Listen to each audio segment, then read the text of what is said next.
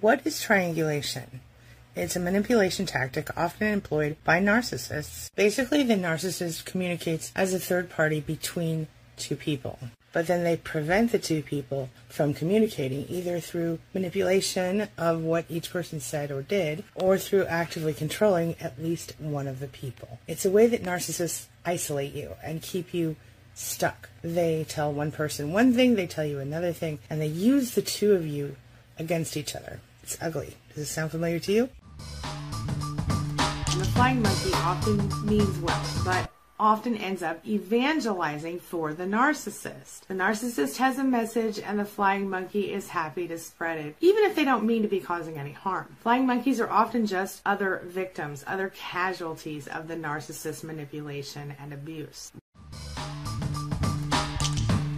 Involves the narcissist and two unsuspecting victims who are used sort of against one another. The role that you play in this triangle might shock you. When I first learned about it, I really could not believe which one I was of those three. The first one is victim then the savior, then the bad guy. Which one are you? So let's talk about the victim first. The primary role in this triangle is the victim. And what's surprising, or maybe not, is that the victim is not the actual victim here. The narcissist plays the role of injured party in this game. I know you're shocked. He or she will use guilt and manipulation to get what they want by pitting one person against the other person. Unfortunately, this tactic works way too well, especially on people who are empathetic or empathic, which Y'all know you are. That's because we are hardwired to help people in distress. It's part of our nature. It's why we have the unfortunate narc bait label on our proverbial foreheads. It's why we keep attracting these type of people into our lives. Now let's talk about the savior. So this is the surprising role that I found myself in when I studied this kind of narcissistic abuse tactic. See, the savior, as it turns out, is also the unwitting enabler because they try to take care of the people around them and often to their own detriment. This role is technically one of the actual victims in this circle. This is the person who gets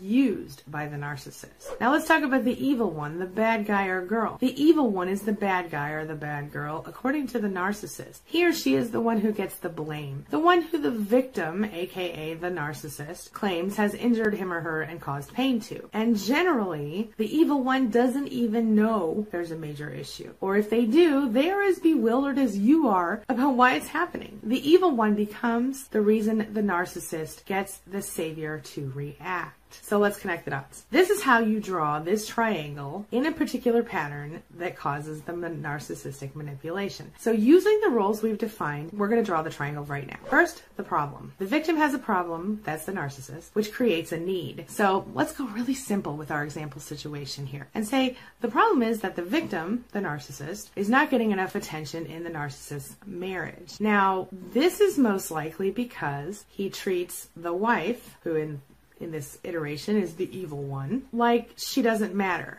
to him unless he is manipulating her or using her to manipulate someone else. Now remember, this could just as easily be a female narcissist doing this to a male non-narcissist. Second, we have the sad story. The victim then goes to the savior and tells a sad story. In our example, maybe this guy goes to another woman and whines about how evil his wife is and how horrible she is to him and how, how she ignores all of his attempts at conversation and connection and affection. He may even say she's a cold fish or she's abusive herself. Anything to play up that victim status, that victim role, and make the savior feel sorry for him. Well, then there's the shoulder to lean on. The savior becomes becomes the shoulder to lean on. And depending on their own ability to resist the narcissist's love bombing tactics, this woman will often become the next love of his life, or equivalent depending on the situation. This person's role as savior will only be held as long as she continues to play to the victim's liking.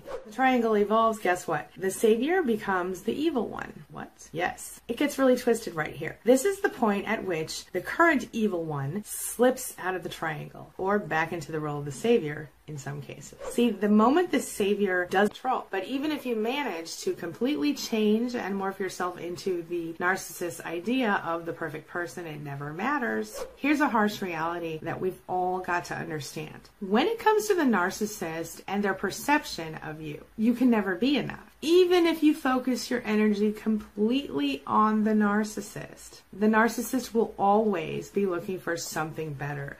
They'll always be looking for supply from some other source, something that will help to just give them more attention. No matter how amazing you are, it will never, ever be enough for a narcissist. Don't let yourself be confused here, my friend. It's definitely not you. You're not the problem. It's totally the way the narcissist's convoluted mind works. And you cannot take personal responsibility for the broken person you've been dealing with. You just have to find a way to your self confidence and peace outside of the narcissist. The fact is that since the narcissist is so personally broken on the inside, nobody can ever fill the endless hole of need that the narcissist carries around with them, at least not for very long. This brings me to the question of the day. Question of the day. Question of the day. Question of the day. Question of the day. Have you done this? Have you been there? Have you experienced the different types of roles the narcissist wants to stick you into?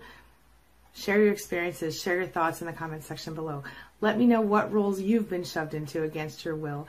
And let me know how you felt about it and how you dealt with it. Maybe your comments will help another survivor feel not so alone today. Share your thoughts, share your ideas, share your experiences in the comment section below, and let's talk about it. Let me just offer a really quick shout out to my amazing inner circle, the people who clicked that join button or the link in the description below if your device isn't compatible, and who are supporting my mission here at YouTube. Take a look Angela Falsetta, Susan Marion, Roxanne Antle, Deborah, Black Caesar, Life's Revival, Trisha Wolf, James F., Marlene, Jen Archer, and Sarah Lee. Thank you. You guys are amazing. Thank you so much. I sincerely appreciate that you connected with me and that you're helping me to further my mission and to continue helping our Spanily and anyone who needs help to discover, understand, and overcome narcissistic abuse and toxic relationships.